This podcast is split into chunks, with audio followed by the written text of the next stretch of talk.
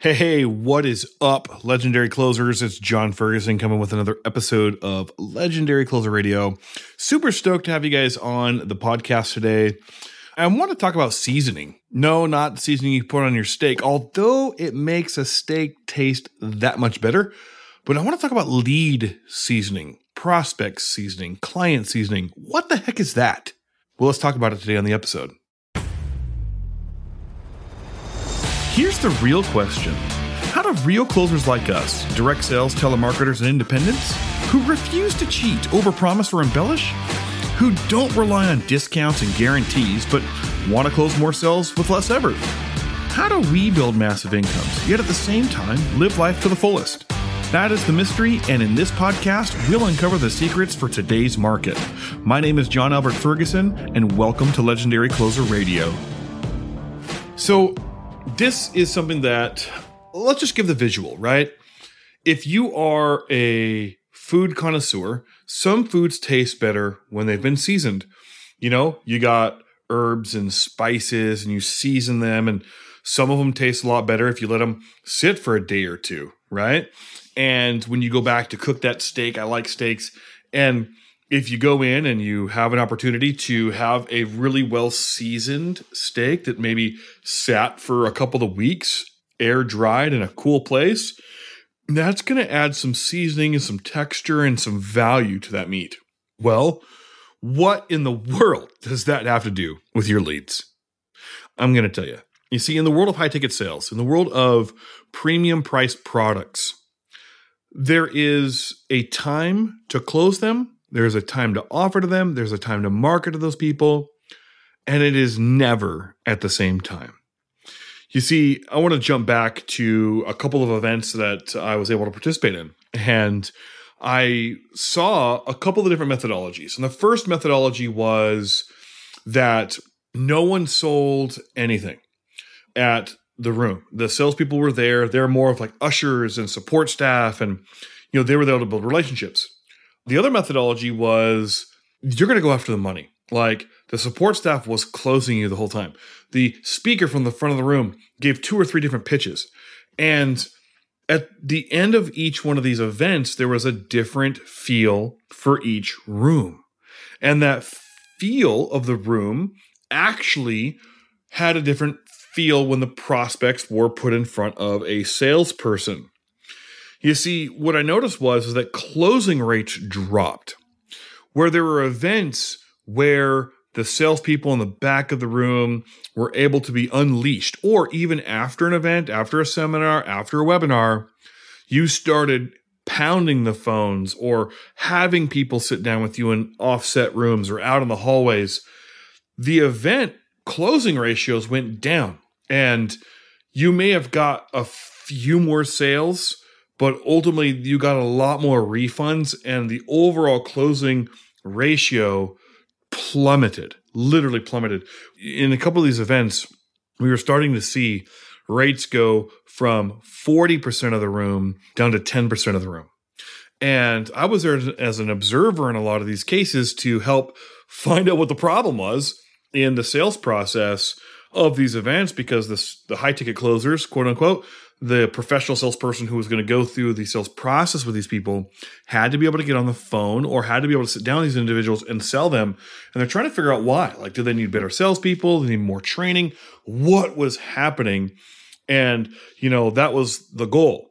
And, you know, I can correlate this to my own business. I can correlate this to my own relationships as I was growing in sales and being on sales teams myself on when a lead was prepared or not, just based on what we now call seasoning and how much time that lead gets to marinate in the awesomeness of the marketing and the free value and just the knowledge of what is being presented by the expert, the guru, the company, where they're going to ultimately buy and level up products and services. You know, all we really want to do at this point is really be able to help people essentially build a strong relationship and desire to buy and really know when the best time is for you to go out there and offer the product to to make the sale or when is the lead seasoned enough Like, when is it too late? When have you seasoned them so much they buy from somebody else? Right? Because just like anything else, a lead will go rotten, right? You can season them with so much value, but if you never make the offer, what happens? They're going to go buy from somebody else because you prepared them so well. So, what is the timing for that? And how do you play this process in a way that allows you to close more sales, have better prospects, and build a better business ultimately and be a better closer? So, you know, one thing that um, we always started doing in the vehicle was is to close them while you got them. The whole phrase, I don't remember who said this, but it's an old school guru. A bird in the hand is better than a bird in the bush, right? I don't know. I don't know. Like, if you got them where you want them, now you're going to eat them? no. we really saw the abuse happen, right? In the event or on the webinar where we're just hammering the sale. I mean, you guys know it. You see it. You felt it.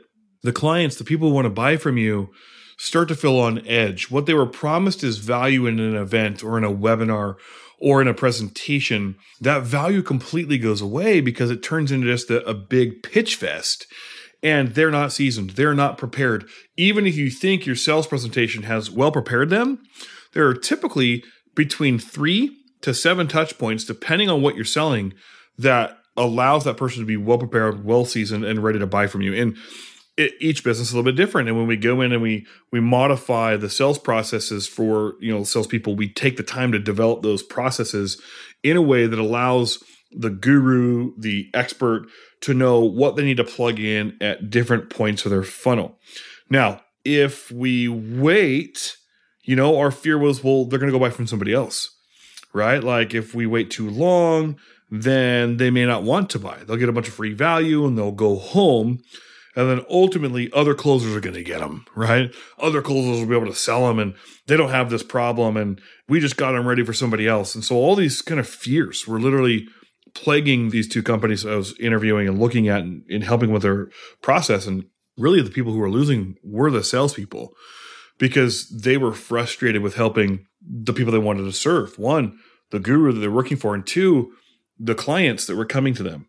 And what we understood was there was just a lack of system to close. There was really no process put in place to go from how to manage the webinar, how to go and help the people afterwards to buy from you, whether that's a seminar event, a mastermind event, how to have a, a smooth process when it is the right time to ask for the sale. And then what if you're not asking for essentially a sale or a time to purchase and you put on a two hour event, you spend some money. How soon should you be asking for the sale? How, what's that process? And so there is some value to seasoning the leads. You want to you want to give them a bit more time even going home from that. And what we found was is that when you season the lead, quote unquote, you give them time to go over what you've just shared with them, you're actually establishing a pre-planned closing opportunity. And what I mean by that is, is because the value was delivered so well and you help that prospect understand that the value of the company isn't just in selling them and closing them, but that you give them the opportunity to digest some of what you just taught them, especially in a high impact environment, you can give them some time. Even if it's just 24 hours, you can give them that time to process and be ready for more you know, now our clients that we build this in, into their systems, depending on if they are speaking at a seminar to doing a, a live webinar or an evergreen re- webinar, or if they're an MLM and network marketing company and, and how they're enrolling people into your your system into what you're selling your education or your products and services now we have built more value.